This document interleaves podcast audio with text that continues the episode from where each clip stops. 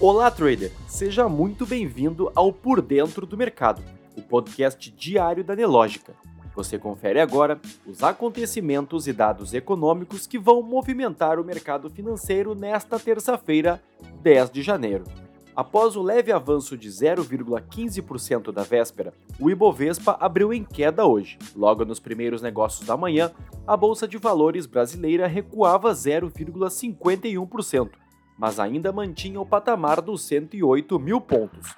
Na Ásia, fechamentos mistos. Enquanto o índice Hang Seng de Hong Kong caiu 0,27%, o Nikkei do Japão avançou 0,78%. Na Europa, desempenho dos mercados é de quedas generalizadas, com destaque para a Bolsa da França, que recua 0,80%. O destaque de hoje vem do Índice de Preços ao Consumidor Amplo.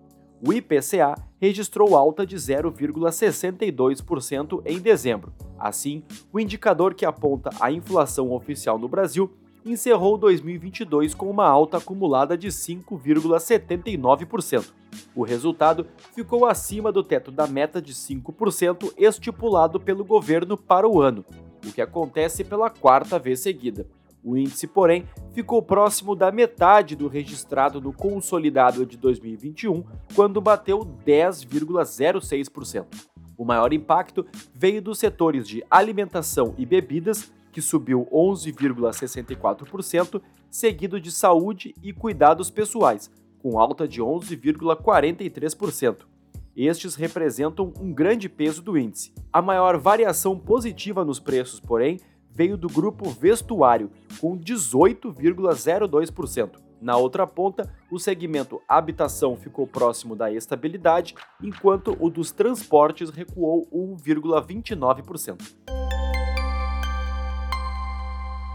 Calendário econômico. O índice de preços ao consumidor, que mede a inflação na cidade de São Paulo, subiu 0,61% na primeira quadricemana de janeiro, no fechamento de dezembro, o IPC havia registrado um avanço de 0,54%. Os sete componentes pesquisados apresentaram alta. Houve aceleração, contudo, em habitação, alimentação, transportes e educação. Já os segmentos que apresentaram desaceleração foram os de despesas pessoais, saúde e vestuário. Este último ainda assim registrou o maior avanço, 1,10%. Logo mais, o mercado espera por um discurso do presidente do Federal Reserve dos Estados Unidos, Jerome Powell, e à tarde saem os dados da variação de estoque de petróleo bruto. Destaques corporativos.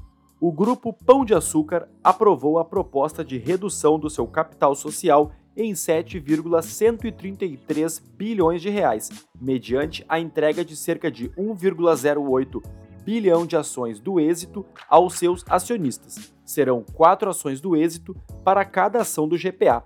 A proposta agora ainda vai ser submetida à aprovação dos acionistas em Assembleia Geral Extraordinária, convocada para o próximo dia 14 de fevereiro. Rui Kameyama, diretor-presidente da BR Malls, juntamente com o diretor operacional da empresa José Vicente Coelho Duprá Avelar e o diretor de desenvolvimento de negócios, Leonardo Cid Ferreira, entregaram suas cartas de renúncia aos cargos. O movimento vem após a incorporação da BR Malls pela Aliança Sonai. A companhia elegeu Rafael Sales Guimarães para o cargo de diretor-presidente para completar o mandato atualmente vigente e a Petrobras anunciou uma redução de 11,1% no preço do metro cúbico do gás natural vendido às distribuidoras. A medida, que faz parte de uma atualização trimestral com base na variação dos preços do petróleo e do dólar, passa a valer a partir de 1 de fevereiro. Economia. Segundo pesquisa do DIEESE, a cesta básica ficou mais cara nas 17 capitais brasileiras analisadas no ano de 2022. A maior alta registrada veio de Goiânia, com um avanço de 17,89%.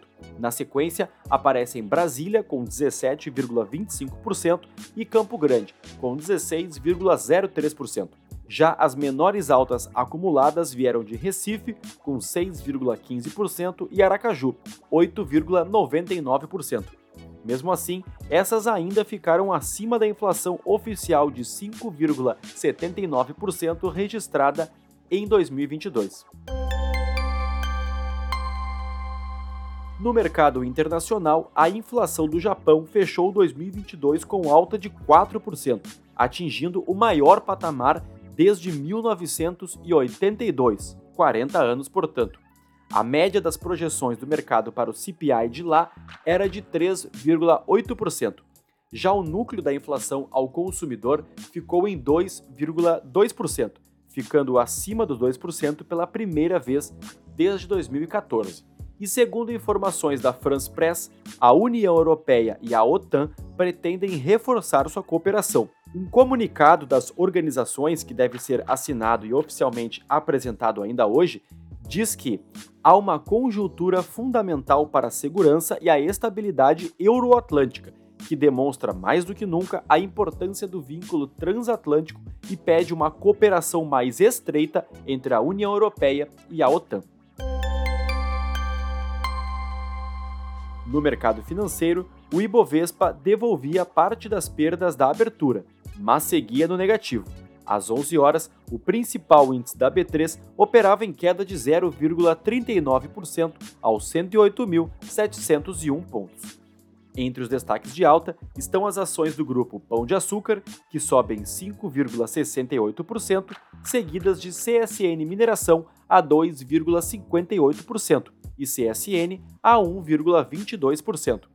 Já no campo negativo, puxam a fila das quedas os ativos de Qualicorp que recuam 2,67%. Na sequência, aparece Cogna, com queda de 2,37%, e Cirela, que cai 2,28%. Enquanto isso, o dólar no mesmo horário operava em alta de 0,08%, cotado a R$ 5,26. Já o Bitcoin operava na estabilidade, aos 17.226 dólares.